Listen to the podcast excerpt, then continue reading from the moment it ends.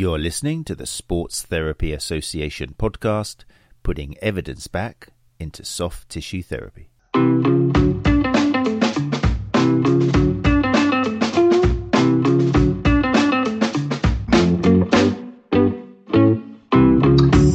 we're live. Howdy, people. Welcome to the Sports Therapy Association podcast, episode one hundred thirty-six. Recorded as always live on a Tuesday night at eight o'clock G M T on the Sports Therapy Association YouTube channel. And you're listening to the dulcet tones of Matt Phillips, creator of one chat live dot com and host of the Sports Therapy Association podcast. Um, so yes, here we are, a new month. We had our Ask Tim uh, first of the month session uh, last week. And that was a chance for a soft tissue therapist to ask Tim Allardyce, Dicey, Um, founder of Rehab My Patient, any questions at all to do with the industry. But this now is the start of a three-part focus on mental health and learning disability. Uh, very excited this month. A lot of people have been asking. We've, we've dabbed in the topic here and there in the past episodes, and indeed our um, guest for tonight, James Chapman, has been on the show I think three times now, as well as being a fantastic speaker at Therapy Expo last November. But this month, the rest of this month, is now devoted to mental health and learning disability and improving our knowledge of it as soft tissue therapists. Um, and just to let you know, as it's the first one, like I say, we're going to have James Chapman of all about the mind dot com, an instructor for M H F A, Mental Health First Aid. He's going to be with us very shortly. Then next week, which will be February the twenty-first, episode one hundred thirty-seven is going to be with Alistair Beverley of the L D physio dot com. Where the L D stands for learning disability. Really looking forward to that. I really recommend that you guys, if you listen to the podcast, try and come along to that. Um, if it fits into your time zone and at eight o'clock on a Tuesday, you can be free, then do try and come along. It's too late for this one, obviously, if you listen to the podcast, unless you've got some time machine. But for next week, if it's not the twenty-first yet, then do try and join us um, because there's going to be some questions on that. It's going to be a fantastic episode, um, eye-opening. And then on the twenty-eighth, um, episode one hundred thirty-eight is going to be with our very own Ryan Smith, um, S T A rep, and Jack Coward. Um, Ryan and Jack are both creators and hosts of Let's Be Frank podcast, which is a mental health awareness podcast that gives men a platform and a safe space where they can stand up and speak out about their life struggles and mental health challenges. So that's going to be amazing as well. Um, been had Ryan on the show before, but having Ryan and Jack together talk about the podcast and what they're trying to achieve and what they have achieved. Um, it's going to be an amazing opportunity as well. So there, that, that's that's what we've got for the month. Uh, as always, people are joining us live and coming in the room now. We've got Glenn Murphy here saying, shake, rattle and roll, guys. There we go. Thank you, Glenn. And some of us will be shaking and I'm sure you'll be rattling a little bit. So thank you very much for joining us. Brian Huxley is also here as well. Hey, Brian, thanks for joining us. And that's the joy of coming and joining us live, is because you can network, you can meet other soft tissue therapists, maybe from your region. You can get a little bit to know how the Sports Therapy Association works, et cetera, et cetera. And when you say a message, I can bring it up on the screen, which will show your fantastic, beautiful features like Brian Huxley here. And uh, and also, if you want to, your logo. And it's just a wonderful opportunity to hang out with um, sports soft tissue therapists. Uh, Lindsay Penn is also here now. Fantastic. So people are coming into the live lounge. Right then, so um, I think I've been talking for far too long already. So we'll start off this month's focus on mental health and learning disability with tonight's guest, Mister James Chapman. You're listening to the Sports Therapy Association podcast, putting evidence back into soft tissue therapy. Hey James, how you doing? Hi, hi, I'm uh, really good, thanks. Yeah, happy to be here.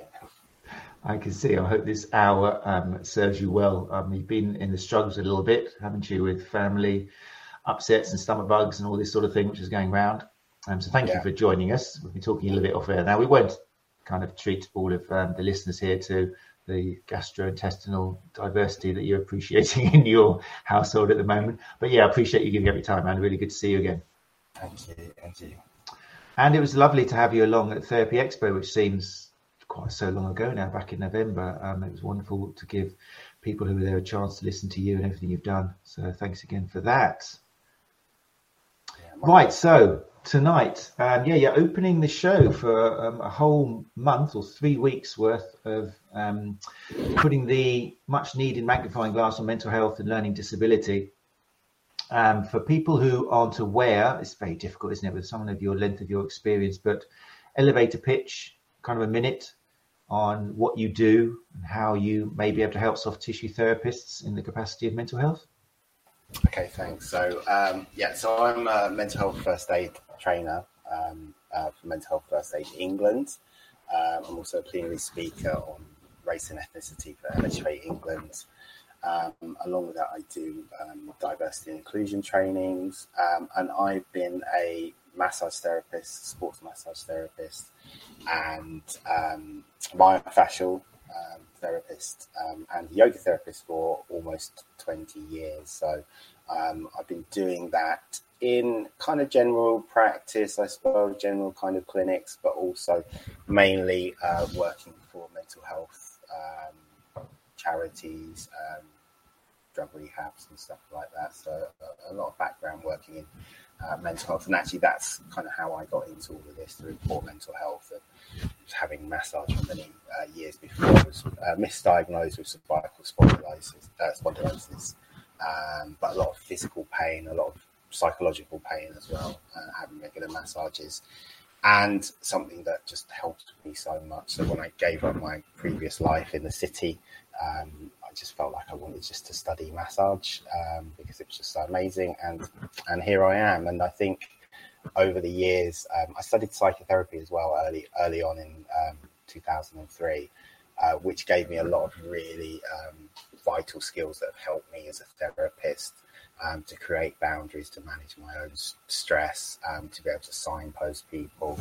Um, and uh, mental health first aid training that I do is, is very um, good for spotting the signs, having conversations, ha- having boundaries, being able to actually have conversations, but without getting that emotional uh, entanglement. And actually, from coming up and speaking with people um, at the Therapy Expo, you know, I kind of really, because mental health is so broad, it's like, you know, we, we're not going to be, we're therapists in a different way. We're not mental health um, professionals. Uh, we don't need to be. Um, But we do really need to have, be able to have those conversations and develop listening skills so that we can signpost. Because um, I, I did a, a I teach on some yoga trainings as well. I teach yoga teachers, and um, I was doing a teacher training for one of the biggest yoga training companies uh, earlier on in January, and they asked me to do half an hour on mental health uh, in with my diversity and inclusion um, module, and uh, I was like, half an hour on mental health. What can I do? You know, the main thing is to be able to have conversations and, and develop some listening skills. So, um, so yeah, I think it's really important as therapists that we can, um, you know, if people come to therapy, they might have some um, M S K stuff going on, some musculoskeletal problems, but, you know, they get on the couch or they get in the room and then you find out they're not sleeping, this is happening, that's happening. And, um, and sometimes you can be left carrying loads of stuff, and if you're giving advice out of that's out of your scope of practice, you know, this can be, I think, really damaging for the client and also for you as a therapist, because then you go home and you're like, did I say the right thing, and should I have said that, and you have that emotional uh, entanglement, which can be really draining. It was draining. Um, definitely, it was, your name came up last week actually when we were talking to Tim Allardyce. We had a very good question. Somebody sent it in to Matt at the S T A dot co dot U K, and they said, now that we're kind of embracing the biopsychosocial model and we realize that we shouldn't be, you know, we, we realize now what structuralism over kind of dependency on posture and the structural side of things, um, does that mean we should be doing more training on to, to prepare ourselves for understanding the psychosocial part of things, like with psychology and stuff like that? And And your name, it was a wonderful segue to say, yes, is the first answer to that question. We do need to know more about it. It's all very well saying you have to, you know, ask the person how there is and look at the yellow flags. But what do you do with that information? How do you know about boundaries and that sort of stuff? So your name came up, and that's exactly what, to some extent, um, M H F A provides, isn't it? It's giving therapists more language, ability to listen, relate, refer on if necessary, rather than just kind of muddling away through, which could do more harm to yourself and also mm. to your client. That yeah, makes sense? Yeah. Yeah, definitely. It's about, um, often it's about signposting uh, and, you know, and being able to, you know, someone tells you something and, and just being able to say, thanks for telling me that. Um, this is who I am. This is what mm. I do. This is how I can help you. have you ever thought of speaking to X Y Z A B C, whatever it might be, and then giving um, robust information, you know, the uh, bona fide sources to send them to, um, and uh, and also supporting them in that sometimes, you know, um, because I mean it depends on your relationship with that person, uh, but often it can be um, kind of scary for people. Um, and um, to have someone to sit there and say, well, actually, should we have a look at some links and see what's on the N H S website or something like that? You know, it can be, can be really useful because, you know, often, again, if it's someone not sleeping, if they've noticed changes in their appetite and, and stuff like that, um, you know, they, they're going to need to go to their to their G P. Um, and, um, and, you know, if there's... Um, you know, if they come and they start talking about psychological problems as well, um, then, you know, they need to maybe speak to the G P about that as well. And it, I think there's so much um, stigma and discrimination around mental health. Um, there's a lot of fear as well over saying the wrong thing and having to fix things, which we don't have to do, you know. Um, it's really, when you when you delve into... Um, mental health and different diagnosis. Um, there's so much overlap on symptoms, and, and it's really not our place to to get involved in thinking, oh, maybe they've got this, maybe they've got that, or whatever. Um, but just to have some general understanding, because mental health affects us all. One in, one in four people will have uh, poor mental health in every year. You know, so yeah. Something that's, so that's, that. that's quite incredible. I'm just going to ask you, because you're very, people listening to the podcast um, uh, are hearing you at this moment moving around quite a lot. So I don't know if you can sit on your hands. Or... I'm going to hold my mic in my hand. Oh, wow. That, that now that, that is Wogan. That is beautiful. That is, you can do that and I'm loving yeah. it. Okay. Thank you for that. Um, okay. Yeah, no, it's, it ties in again wonderfully. Um, it was, it was last week, Tim Allardyce said he's working with a team now he set up for people who are suffering from long COVID complications. And he said it's shocking. There's some people in horrific um, situations. And he, he mentioned that he had a chat with somebody, young lad, who, when they're going through the questions, mentioned, yes, he's thinking of suicide on a daily basis. And that suddenly became, I think it was Gary who had joined us last week, said, how do listeners feel if somebody said that to you? One, is it something you're going to take home with you? Is it something that's going to run and run around your mind and maybe be destructive in that sense? And two, how would you deal with it in terms of the person in front of you, both strategically signposting them, and two, being able to talk about it, but not too much. So again, we referred that and segued that onto, onto tonight, because it is something, especially in this day and age, sadly, I'm going to sound like an old man now, but I think things are getting worse. There seems to be more mental health issues, maybe because of our pace of life, because of expectations, because of the internet, all sorts of reasons, because of world struggles over. Um, there's more likelihood that you are going to have to deal with people coming into your clinic with mental health problems which need to be sorted. Is it getting worse, or am I just being a bit, is it because I'm getting older? Yeah, no, there are new challenges. Do you know, I think in the, in the past, um, poor mental health has always, always been there. And I think, um, you know, I'm th- I'm thinking of my, I mean, I'm, I'm in my fifties. My parents grew up in the Second World War. Um, their parents fought, one of them, one of my grandparents fought in both world wars. Um, their parents were Victorians, you know, so there's a lot of uh, like trauma that's been passed down. And I think in the past, people just didn't speak about it. Um, now, I think that there are different challenges, you know, um, we've got the internet, which can be fantastic, but it brings with it a lot of cyberbullying, a lot of, um, you know, uh, more pressure from the media. Um, people have their phones, they rely on those. I think um, socially things have changed as well. Um, people don't live uh, so much, you know, I mean, I grew up in a small town outside London. Um, I don't know how many people that I went to school with still live in that town because it's very expensive. You know, where I live in London now, people are moving away because it's expensive. And, you know, whereas you might have grown up and had your grandparents a few doors down and your aunts and uncles and everyone around, now people are, are really dispersed.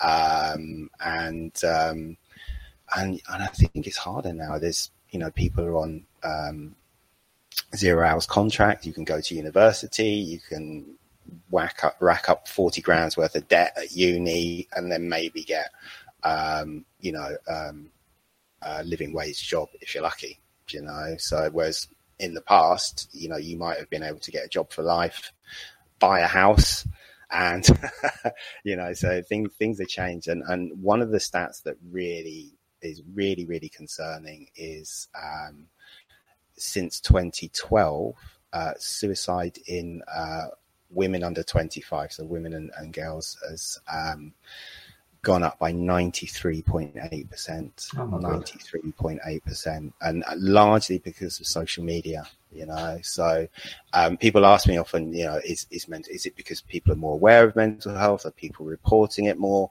Uh, the stats around suicide uh, don't lie, you know, um, and drug-related deaths have gone up a lot. I, I should have sent to you, actually, but uh, I, um, I live in Finsbury Park in North London, Uh, which is quite well to do now. Um, it used to be quite rough, but it's quite, it's quite, it's quite well to do. It's very expensive around here to buy a house. Um, and um, I noticed there were a lot of cars driving past my house one morning, and that indicated to me that on the main road there was a problem, maybe a road traffic accident or something. So I Googled, um, I, no, I went onto Twitter as the best source for local, any news straight away. And, um, And I just Googled, Fins, uh, twi- put in Twitter search Finsbury Park, and this image came up, and uh, I should send it to you, actually. It said weed lord, and it had cocaine, T H C, mushrooms, edibles, ketamine, um, all these uh, meth, um, and it had Finsbury Park, it had Muswell Hill, Crouch End, Highgate, Hampstead. Nice, you know, very expensive. If you want a four-bedroom house, even in Finsbury Park, it's going to be one point three million, you know. Um, and the uh, Snapchat and the uh, Telegram and um, WhatsApp. And, you know, this was the first thing that came up. And it's worrying, you know, because, uh, you know, substance abuse is, is a big, big problem. And the fact that it's there and it's being advertised on Twitter, this isn't the dark web. You know, this was on a Monday morning at eight o'clock in the morning.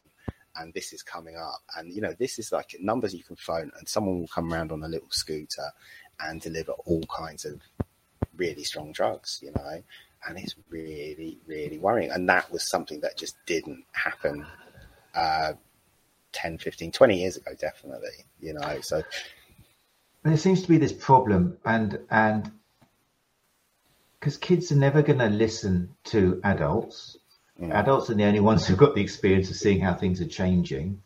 And like, I can tell now, like I, I teach and I've got students, and they're younger, they're in their kind of twenties, some of them a bit younger, and and they're talking. I mean, now everyone's talking about, um, for example, the other day we were talking about, and I got the name of the website wrong. Is it OnlyFans?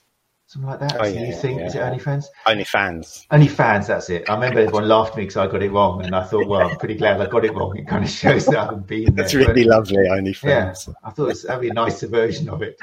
Um, but should, yeah. But anyway, it's OnlyFans, isn't it? Yeah. And they were kind of like quoting it again. It was probably ad verbatim, and it was like they were suggesting the amount that their friends were making and sisters of their friends, and you're seeing like this being sold on Google of how much these girls can make. Um, but the, This must, even though somebody under the age of forty is probably not going to agree with it, no one's going to convince me that this is a healthy career choice, putting yourselves on a webcam and selling your body, which is pretty much the only thing which you can hold onto yourself and not sell, as opposed to your time and all that sort of stuff. And you're doing it maybe for a few years and earning lots of money. That's that's got to be troublesome later on, not just for you, but the people around you and your family, all that sort of stuff. But now it's becoming the norm, and there seems to be an ever-increasing amount of young girls who are doing that as a living, making it as a career choice. Um, and that's yeah. just one up. I mean, it's just as bad Instagram, where people are just, you know, it's just horrific. It scares the hell out of me. But yeah. how do adults like yourself, how do you help younger people who are always going to have that rebellion kind of, oh, you guys don't understand it, you're not hip, you're not cool? How does the education be passed down? That's a really, really good question, actually. Um, and I think a lot of that, this objectification of, of women, um, you know, porn is just available like everywhere. And it's not like, you know, what were they called, Razzle or whatever. You know, when I was a kid, you'd kind of you know, like your mate's dad's house, you'd have a look, you'd have something under the bed, you'd have a quick look and a bit of a giggle. It's really like serious stuff. And I can't remember the stat off the top of my head, but it's a, a massive amount of uh, young women are sent unsolicited uh, dick pics and stuff like that. It's a huge amount. It's like a massive amount. Um, and and then going off to do that. And, and I think a lot of it is um, adolescence is a really critical time in um, in young person's development. So um, there's dopamine and serotonin, which kind of go hand in hand all through uh, early development. And then as um, young people hit puberty, dopamine spikes up. And it spikes up in a massive, uh, massive way. And it does that so that young people take um, high risk um, decisions for little rewards. And they do that because they need to break free of the family. They need to interact with their peers, because that's how, that's why they kind of withdraw, and the friends are the most important thing. And they get all their validation because they have to uh, learn how to succeed as adults through trial and error with their peers. Um, and this is why in adolescence, um, addiction is the most common time for addiction to occur, depression, psychosis, uh, behavioral problems um, with autistic spectrum disorders will come up in that time. Um, and and this is why it's really, really important that young people have connection. You know, they have um, um, people that are going to create bonds, help improve or, or like you know, improve their self-esteem and their feelings of self-worth, um, because at that age it's very easy to kind of get in with the wrong crowd. I did it, you know, and go off with people because you don't feel that you're valued enough, and you're never going to be this and you're never going to be that. Um, and you know, I, I think with you know with so like talking to young people, understanding that they're going through this, and it's not because they're just being buggers, excuse my language, but it's there, uh, it's, it's wide into all of us. We all, we all went through this. And I think how you come out of that depends on how strong those connections that you had, you know, how much love you felt to your family, to the people around you, whether you had good friends around you and you felt valued and you felt that you belonged somewhere. Um, I think it's very easy to, um, to kind of fall through that. Uh, and end up on the wrong side. And then you've got um, charmers like this Andrew Tate, who's, um, you know, who's everywhere um, and, you know, preaching misogyny and, you know, women are property. And this is twenty twenty-three, you know, and I do a lot of work with schools, and the amount of teachers that are like, I've got boys who are really into Andrew Tate, and they, you know, they believe in this matrix stuff. And, and, you know, Andrew Tate, that's what he's been doing. You know, how he got his money was um, through women, you know, yeah. uh, trapping yeah. women and getting them to do porn, basically. Anyway, so, yeah, it's all, yeah, it's all. Um, and, of course, and also these people are so tricky. These people are still, I always, I've always put massage therapists and sports therapists, even yo- any healthcare professional, even, is going to see these people because they are people with everyday lives, and they're going to be coming into your clinic. I'm not saying that if you find out that somebody does do something which you think could be harmful profession-wise, you should step in and say, you shouldn't be doing that, young lady. It's that could get into all sorts of problems. But I think it's uh, it's it's having being able to refer out, if because people, like you say, put somebody on a couch and start massaging them even, and we've seen it happen before. People open up their emotions, and if people are putting on a brave face and doing this and really not liking what they're doing, but they're getting the money, chances are when they do come and see you when they're in pain or something, because that last two weeks of pole dancing just wasn't working and they've hurt themselves, they may suddenly start crying or opening up or sharing, because that therapeutic alliance can be really powerful. So I guess in all these examples, it's being able to listen when they do open up, and being able to refer on as necessary, and just being that point of contact, part of that support, which maybe they lack elsewhere. Big responsibility, um, I think, particularly for, for soft tissue therapists, because these people are going to come to you through the door yeah. in more and more quantities. More and more yeah, quantities. Definitely. And I, you know, I had um, so I saw someone recently, someone that works in the art world, um, and. Um, you know, very, very lovely person. And um, And they started opening up about um, an illness, a serious, very serious illness that their child had had when they were very young, some years ago, and said, you know, I don't think I'll ever recover from that. And that was really touching. And this was someone that came to me and they had pain, um, probably psoas or something like that, I don't know, but in that kind of area. And then suddenly we're talking about about this, you know, and and I've got, I'm a father, I've got children, and I think when someone says something to us that's painful, you know, like our normal chit chat response, call normal conversation, someone says something, you say something back, someone says something painful to you, um, you say something to try and fix it because it touches something you, and it's like, it's uncomfortable. And it's like, I don't want to go there. That feels bad. And uh, I'm going to try and make them feel better, or try and make myself uh, feel better. And that actually having that connection is good, that feeling, but it's what you do with it, you know, because if you have that feeling, like if someone says something painful for me and I feel it in my chest and it's uncomfortable and it's painful, that means I've made a connection with them. Uh, but if I try and just fix it or say something to make them feel better or whatever, that's probably not going to be helpful for them. What I need to do is think about my frame of reference and say, wow, okay, I've got this feeling now, um, but this is my frame of reference. What in in, in my being is, is, is, is invoking that feeling, and responding to that, or excuse me, reacting to that, um, I have to be very careful how I react to that, and whether I just want to fix it, or because that's mm. a natural thing, you know. And this is why we're going to look at active listening later. It's called active listening uh, because you, you have to do it actively. Our default mode is the chit chat mode. So to active, actively listen, you've got to actively do it and hold on to your judgments. And I always ask people, can we be non-judgmental? I don't know if anyone in the um, chat round, yeah, uh, knows if if you can be non-judgmental, please uh please please tell us, because it's a really good question. Um, yeah, I mean, the active listening we could jump to now. I'm, I'm fortunate enough, I'm doing a course with Doctor Gary Mendoza, who also spoke, um, and that's about motivational interviewing and and behavior change, and and last Sunday we did it, and uh, it was all about active listening and and how to change that natural tendency we do have to speak too quickly, to not pause, leave some silence, um, techniques on how to just reply with a reflection, different types of reflection to help that kind of conversation go along. So it's amazing, amazing stuff. But it is stuff that some people are born with, um, and we don't know why. They just seem to have that natural knack of of um, doing it. And I, but it is something which, if you haven't got, then you can learn. And I remember one thing he said, which was really interesting, which stuck with me, was we've got this idea that to show empathy, you need to have suffered what that person is talking about. That's the only way you can show empathy. You say, no, that's rubbish. It's not, that's not what empathy is about at all.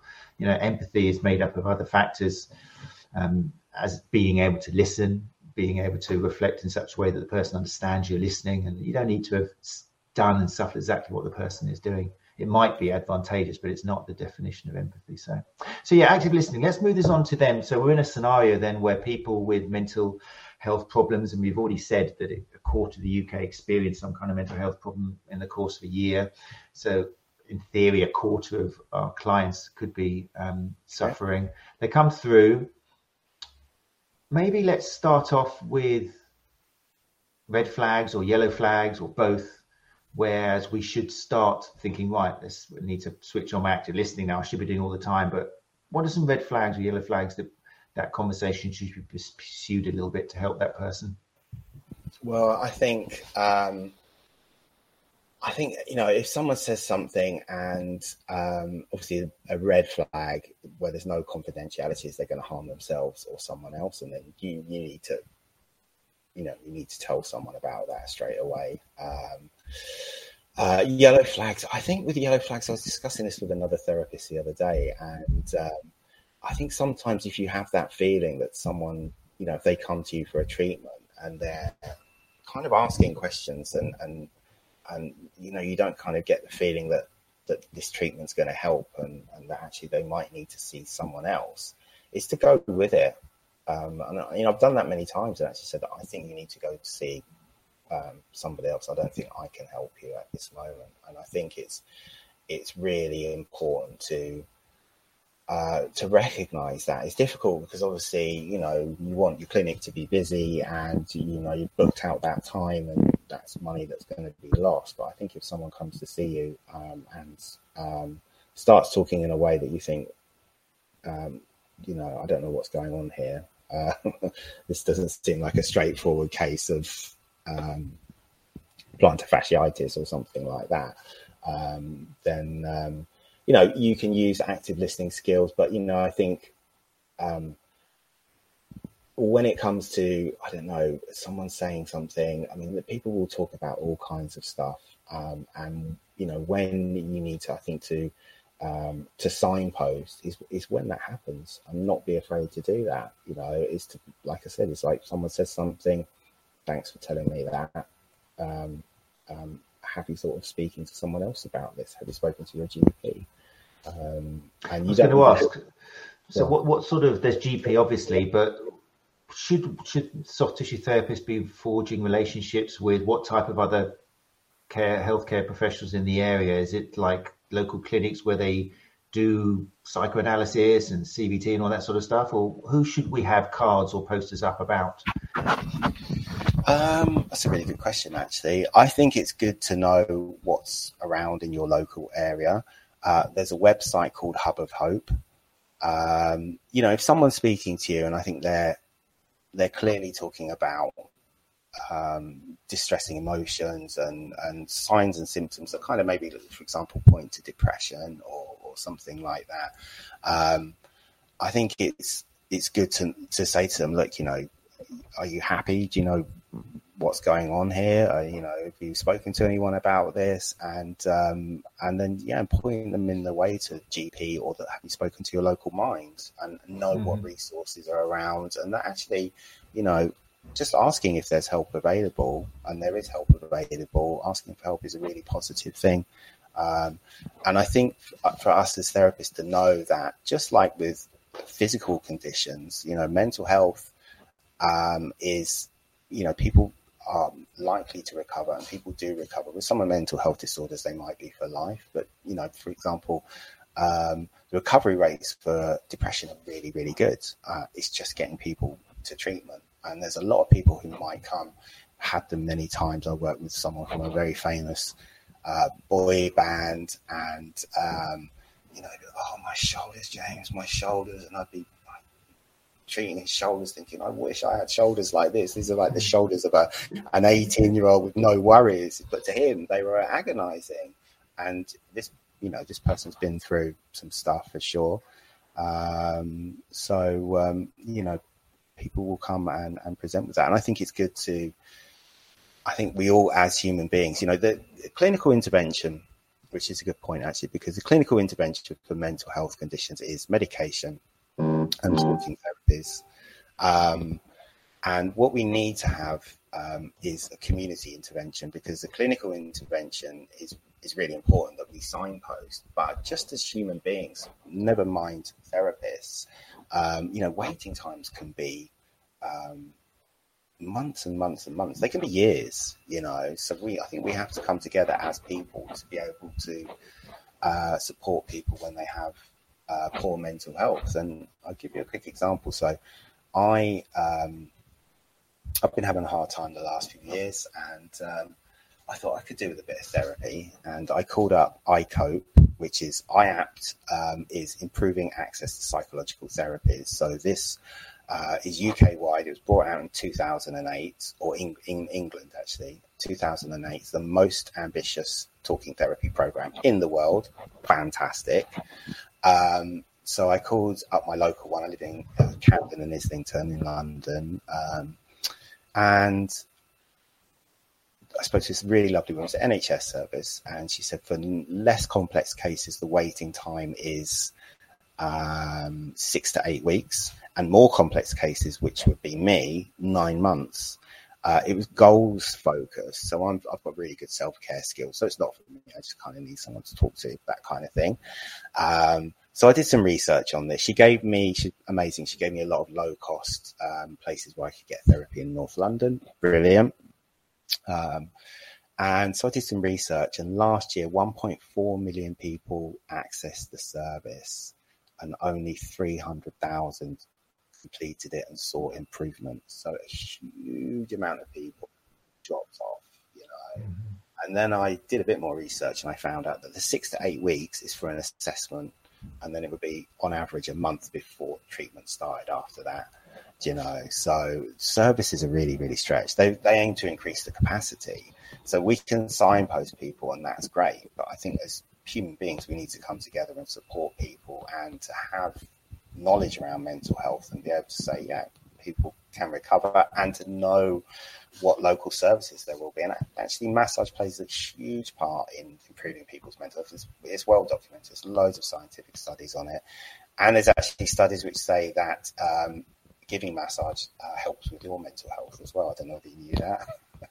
uh, I think I heard it from you before, from maybe yeah. Therapy Expo or somewhere. Yeah, it's a lovely, it's a, there's some wonderful studies now. I was going to say actually, because again, looking at it from a both a business perspective and the natural altruism we've got to helping people, we maybe we should be forging relationships more with local clinic with mind in that, because at the right time, a complimentary kind of together massage um, sessions and whatever kind of counselling they're going to have at the same time at the right place might be double the benefit, because yeah, it has been shown that um, massage and just human touch can help with anxiety and depression. So But that, that made me think as well, we've got to know when, because there's there's going to be some times where we shouldn't really, well, two questions actually, Catherine Reimer has reminded me as well, but there's going to be times where we maybe we shouldn't be proceeding with this person in our clinic, because one, we need to try and make sure that they're going to get the proper help, and whilst they come to see you, this might not be happening.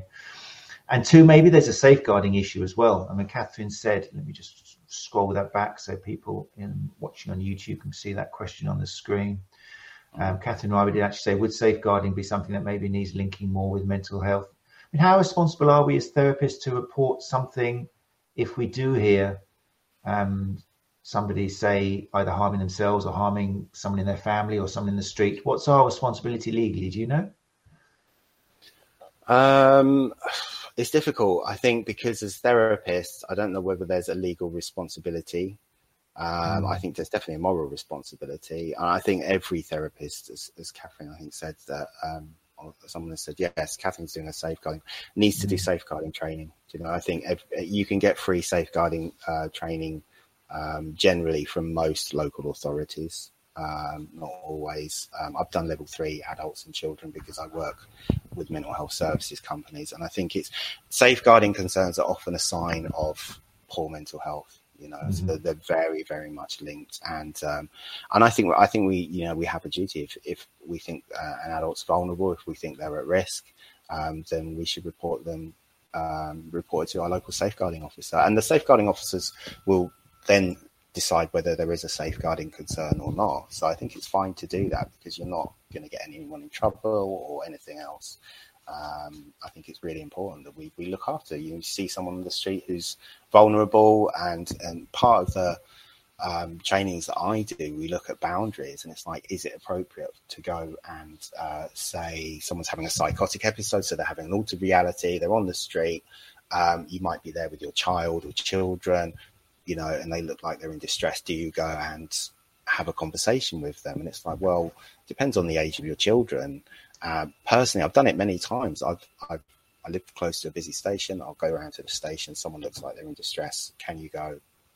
Or I've called the police or called an ambulance and said, because uh, I think it's important that we, as people, do if we see someone that's in, in trouble. Um, and services are there to help them, you know. Mm, definitely. I'm pretty sure, well, I'm sure actually Sports Therapy Association, and if you're not part of the S T A, then probably your own um, professional association should have a safeguarding department.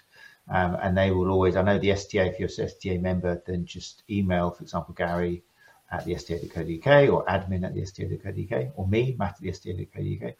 And um, you'll, you can get advice on what to do with regards to whether you should put something in your notes to show what you've done if you have forwarded this information to somebody. Or so, yeah, if you're not sure about what to do, then contact your professional association, and somebody there should be appointed with looking after you and also the people you see to get some advice.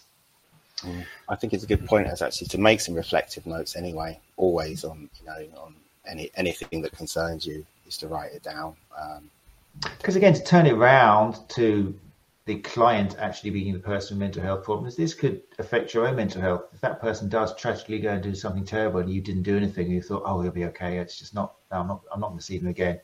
That's going to come around and, and hit you hard if something, if you feel guilt. Um, so yeah, if only for that reason. Um, boundaries, boundary. You mentioned boundaries, and that reminded me. Um, yeah, talk to us a little bit more about boundaries. Um, so I suppose boundaries are, are really, you know, where, like we've been talking about, how, where do I get involved? When do I report? Um, how much do I say if someone says something, um, uh, mentions some distress? How do I respond? Um, am I going out of my professional remit by offering advice and saying, "Oh, you know, try some Saint John's wort and um, a, um, you know, I don't know, some uh, Wim Hof, a Wim Hof uh, breathing technique or something like that, which might work for you, uh, but might be damaging for that person." You mm-hmm. know, it's like, well, as a sports therapist, um, is that my role to do that? And it's like, no, it's not. You know, mm. um, as a friend, yeah, that's fine. I think it's, I think it's really, you know, for me, it's been, I mean, I've been working in a, as, as a therapist for many, many years with some very, very challenging clients, and the ability to say, uh, is either to um, maybe not say anything, or we've had some stuff in the chat from Brian about active listening and, and just being able to hold the space and being able to reflect stuff back and, uh, and really make it about them rather than you, letting them speak. Um, but knowing that you haven't crossed any boundaries or any kind of got into emotional entanglements by saying the wrong thing, I think it's it's so, so important to be able to do, so that you can actually, right, okay, I've done this and I've done that, and and I know exactly what I've done, and um, um, and then you can kind of go home and and leave that on the couch, you know. Mm-hmm. And this is stuff, I guess, that's covered in mental health first aid on the course, so people are equipped. Because I suppose legally you're not obliged to do it, but at least if you've got your M H F A, then does that does that kind of, I imagine, extend those boundaries and and give you a certification which allows you to get a little bit more involved, or is it? Yeah, it gives you a certificate, but I think it's more that it just gives you, it makes you more comfortable in, in having these conversations and being able to do that. And I think with uh, the prevalence of mental health and, you know, remember the cost of living crisis. I mean, I've been, the reason I've been having a hard time is because my landlord's been trying to sell my house, and, uh, mm. it, you know, the, the valuations I've had have been absolutely ridiculous. It's like, how do you afford to do that? So I've been suffering. I'm not going to be homeless. I might have to move further towards the edge of London or whatever. But, you know, I'm looking at renting a three bedroom house for two thousand three hundred pounds a month on the edge of London, you know, mm-hmm. miles away from my kids' school. And, uh, you know, and it's, you think two thousand three hundred pounds a month, you know, and this isn't someone who's going to be homeless or whatever. It's been very hard. So mm-hmm. I think the coming um months um you know, with people's energy bills and everything else, I think everyone should um should really have these skills, definitely, and be able to have these conversations and look out for each other. I think it's so important. So let's talk, Jamie, let's talk about some tools. I know that's mm. something which you're you're very fond of sharing. And what are some tools that's keeping our focus on the therapists? And we know this is going to be a tricky year coming up ahead, as you've mentioned, with bills and and maybe people not having so much disposable income to go to a healthcare professional of some form. What are some tools then to to help us with stress and to kind of keep an eye on our mental capacity? Yeah, so really good question. So I thought, you know, the stress container, I don't know whether anyone's uh, familiar with that, but it's a really useful um, way of looking at stress. And um, I think stress is often seen as a badge of honor. We don't, you know, we go through life and we just kind of take it on our backs, and kind of gets heavier and heavier, and we don't realize until something, you know, snaps.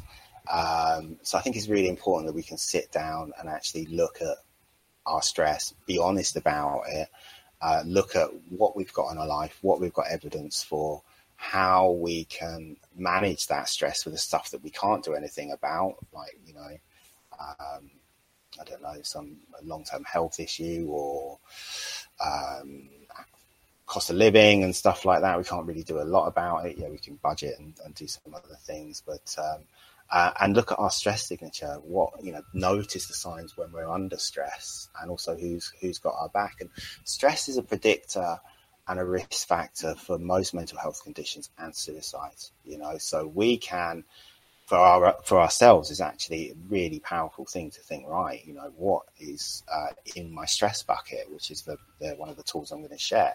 Um, I had about it was about fifteen years ago. I had pericarditis. So the pericardium muscle holds the heart in the chest. I actually came on after stress, um, and uh, you know, like any muscle strain. Uh, impairs the function of the muscle. When the heartbeat increases, it felt like I was having a heart attack, and it was horrible. I put on about ten kilos, awful, but it showed me just how stressful my life is. And I am one of these people, I have the attitudes to stress. I'm like, bring it on, come on, bring it on. You know, I have problems with timekeeping, not because I'm lazy, because I'm always trying to do stuff. You know, I just love life, and and, uh, and I, you know, I don't have that thing of like, that's enough. So, um, you know, someone would call me on my phone, good friend, I'd see their name, and I'd be like clutching my chest. I was like, wow, something unresolved in that relationship. Driving, had a little golf at the time, whizzing around the back streets of London, sunroof music, love it. Couldn't drive, not because of road rage, just someone driving a little bit too close to me, like that, you know. And you know, when you go change lanes, someone kind of cuts the distance a little bit. I wouldn't raise an eyebrow to that. But the physiological effects it was having on my body, the stress, was there, you know. So that showed me just how stressful my uh, my life is. And um, so it's really, I think, I think, you know, one thing we don't do is look at how stressful life is. And I know as a therapist, you know, I mean, I'm very lucky because I've got my mental health training. I don't rely on my therapies. I still do therapies. Um, like I used to, but, you know, I was just in a yoga center that I work at today, and um, half the therapy rooms are empty. You know, there's people who have given up their shifts there because, and this is a really busy place in central London, um, a really good place to work, um, because people just haven't got that money. You know, everything's gone up, oils have gone up, wax has gone up. You know, it's been a while since I bought Couch Roll, but that was really, really expensive. Um, and people are spending less. So it's very, very, very difficult. So I think uh, a good way for us to look after ourselves and our family is to look at uh, stress container. Um, so, yeah, do you want to do you want to bring that one up? And, and I could do. I do have the an image here if I bring up the right one. Um, if I put it, is this one here? Yeah, yeah, yeah. If I put it on full so people can see it, they can still hear you. So you haven't got yeah, brilliant. So I'll talk through that quickly. So we've got stress coming into the bucket. And on the bucket, it's a bit difficult to see, but it says, how big is your bucket? Some people have stress buckets that are like massive. They're like an inflatable jacuzzi, and they're kind of like, yeah, I'll paint your house for you and I'll babysit, and nothing phases them. You know, other people have got stress buckets the size of a shot glass, and you ask them like, oh, what sandwich you, would you like? And they're like, don't ask me about, just make me a sandwich, you know. Um, and how big your stress container is, your stress bucket, really depends on your life experiences and where you are in that moment, you know, uh, with the stuff that's been going on with my house and, and, and stuff. My stress bucket is, is pretty small at the moment, you know. Um, and stress comes into the container. So, you know, for it's money stuff, um, work stuff, it's family stuff, um, it's, you know, cost of renting a room or cost of couch roll, all of this stuff can go in there, you know. Um, you know, there's other stuff as well, which you might not have evidence for, like a bit of imposter syndrome. You know, sometimes, yeah, did, did I do that right? Do I, you know, da, da, da. Um, so it's really good. So I've made this into a fillable form so people can print it out if they want, or just do it on online. It's a fillable P D F. But to write down the stress that they've got in their life and be honest about it. And I always say to people, when you're doing this, if there's something that's private and personal and you don't want anyone to find out about it, or if you're doing it in a group activity, for example, if your wife is stressing you out or something, my wife is wonderful, I have to say that. It's good to say um, that. To, to um, name it as a, um, a food stuff you don't like. You know, so it might be broccoli. I love broccoli, but uh, something like that. You know, so you can actually name it, but no one else, if they ever read it, will will know. So stress goes into your container, um, and then you've got at the top. So there's a normal level of stress, and I've got another graphic in a moment. We've got time, the pressure, performance curve. Uh, um, so we have a normal level of stress, and a normal level of stress is good. It strives us to overcome things. This is when we're, our minds are most active. If we get too much, then we're going into tiredness and then eventually burnout. the stress fills up into our stress bucket, and when it gets to the top, we've got problems developing. We've got emotional snapping, uh, pressure performance curve. So you see, uh, it leads to burnout. And one burnout is actually um, recognised by the World Health Organisation as, as a condition. Um, so we need the right level of stress. We need to be able to manage our stress. So when our stress bucket overflows, this is when we have throwing stuff, crying, children will have tantrums, that kind of stuff. Um, even before that, so if you go back to the stress container, mm-hmm. we've got um, the um, uh, yeah the stress signature. So this is really important. So uh, my stress signature, for example, uh, I go to toilet more um, than normal. I swear a lot when I'm stressed. My sleep goes. I start fantasizing about electric S U Vs like Audis that I can't afford, and I'd be too scared to have one parked outside my house anyway. Um, but I know then when I'm looking at things I can't afford and stuff, I'm stressed, you know. So stress signature, recognizing your unique stress signature is important, and who's got your back, which is important as well. So my wife is fantastic. I've said that already, and I will forever say that. But if I start talking to her in a disrespectful way, if I start swearing in front of the children, she'll say, James, what's going on? And I'll, I'll be like, thanks. You know, we can have that conversation. So it's really important that you have that ability to have that with your work colleagues, with your uh, partner, your significant other. So to keep our normal level of stress, we need to have, uh, we've got the tap at the bottom, helpful coping strategies. These can be reading, writing, exercising, having a massage, um, going out into nature, whatever, whatever makes you happy, you know. And then unhelpful coping strategies. Classic unhelpful coping strategy, having a drink, you know, can be nice every now and again, can lead into a habit, even if it's a beer at the end of the day or a glass of wine. If that glass of wine isn't there, do you get angry? Do you get ratty? You know, um, helpful coping strategies can become unhelpful. You know, I, I love Olympic lifting. I go to the gym. I know when I'm really stressed, I will over-exercise. I'll spend too long there. I'll injure myself. Um, I'll be late for my next appointment. Um, so, you know, we have to think about helpful and unhelpful coping strategies, eating unhealthy food, you know, that kind of stuff. Um, so when you do this, um, this is really important to think about as well. The pandemic, you know, what have you lost because of the pandemic? Um, You know, I don't go out shopping as much. I don't socialise as much anymore. You know, going out on a Saturday afternoon to the West End in London, something I used to do quite often. Now it's like, I think I've done it once in three years. Uh, and I did it recently just to take some trainers back that I bought online. Um, and I was like, wow, this is great, you know. Um, so it's really good to think about um, about that. And also to do this in... Um, maybe in a month's time, six months' time, see what you're procrastinating about, see what things in your stress bucket you could have taken out, see what helpful coping strategies you could have added, see what unhelpful ones you maybe could have uh, taken away. And um, and it's I think it's really good to think about things that you used to like doing as well, that you, you've stopped doing. I, I recently took up the guitar again after a few years. Love it. I can't put it down. Uh, but I know actually, if I'm working on a chord progression that's really difficult, it might become an unhelpful coping strategy. So knowing that and when to put it down, and having a list and, and lots of different helpful coping strategies. So if um, writing doesn't um, do it for me, if I've got brain fog, I do a bit of music as well. I can't do that. Okay, I'll go and clean something. I'll go and cook something. I'll go and play with my kids. You know, I'll do whatever, and having that thing so you've got these, because I think self-care is something that we don't learn. It's not something that's taught to us. We have to schedule it. We have to make time for it. We have to make sure we're getting enough self-care, and it shouldn't be seen as self-indulgent. You know, it's the old um, oxygen mask thing. We have to put on our oxygen mask first, but this is something we're not taught. Uh, for men, it can often be a macho thing, or, you know, uh, so it's really actually really nice coming to the Therapy Expo, meeting yourself and Gary and all these big guys, you know, a lot of them are ex-army and that. But, you know, talking about self-care, talking about mental health, you know, getting involved in therapies, and it's really, really good. You know, it's really heartwarming to um, to see that, because often it can be, you know, it's like, well, I can't do that. You know, my mates, my mates take the mickey out of me because I do a bit of massage.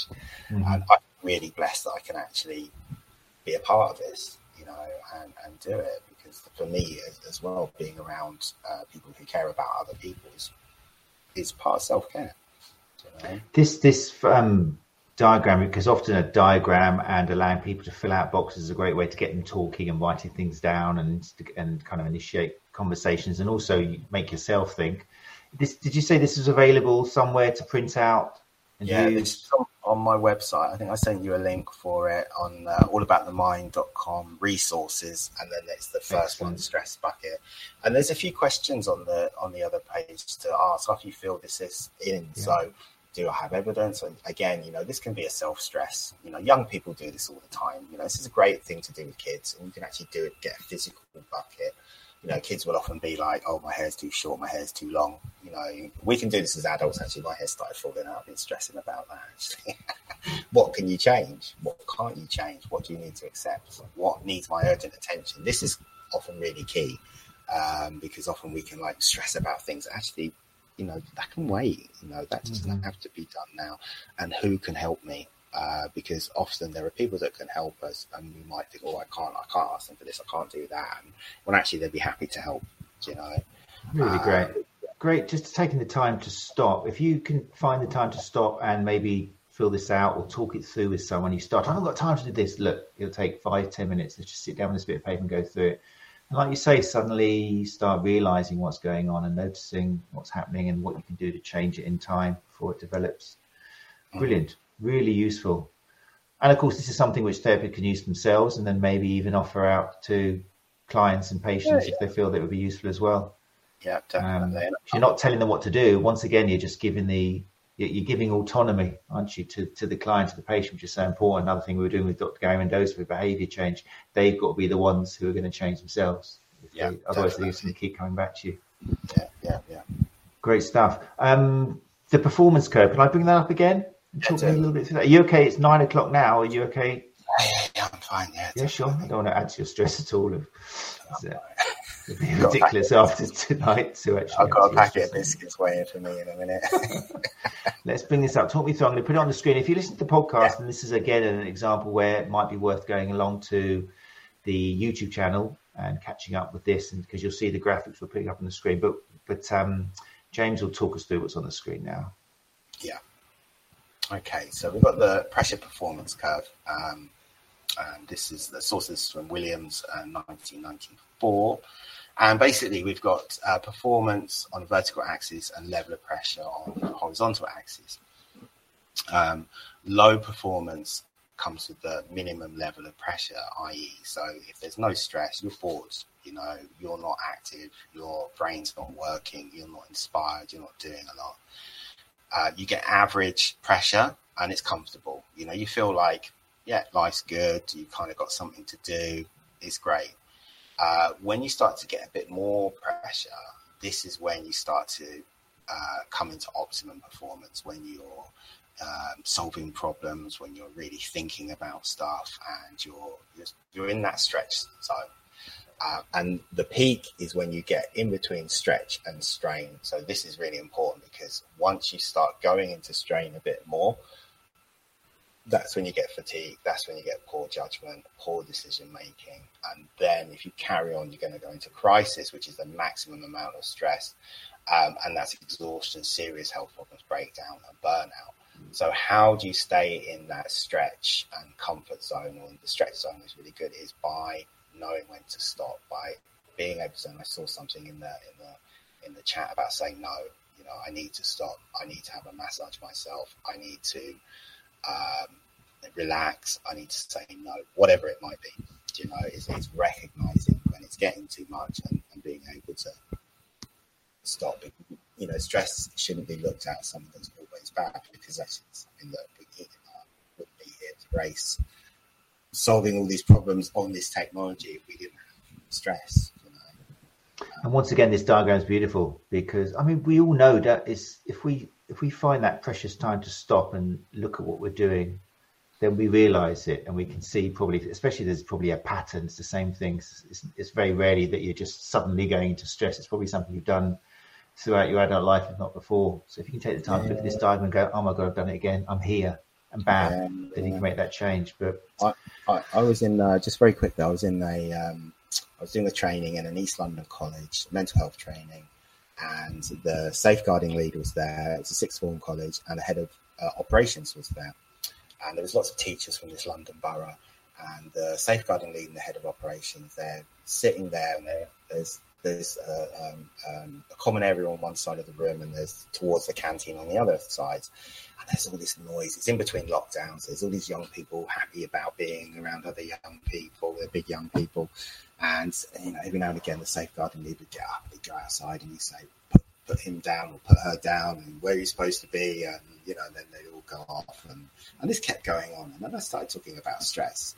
The safeguarding lead, the young guy, goes, I guess I don't get stressed. And he's like, I don't really get stressed. And I said, look, mate, I've been watching you all morning, and you've been on high alert like this, like, like this. I said, you may not realise the amount of stress you're under, because this is your normal life. You can cope with it, you can deal with it, but the physiological and the psychological effects it's having on you are still having on you. I said, if there was someone here from uh, Somerset or something like that, I said, they'd be hiding under the table, you know, because it was like, I mean, I'm from Finsbury Park, and I was finding it a bit stressful being there.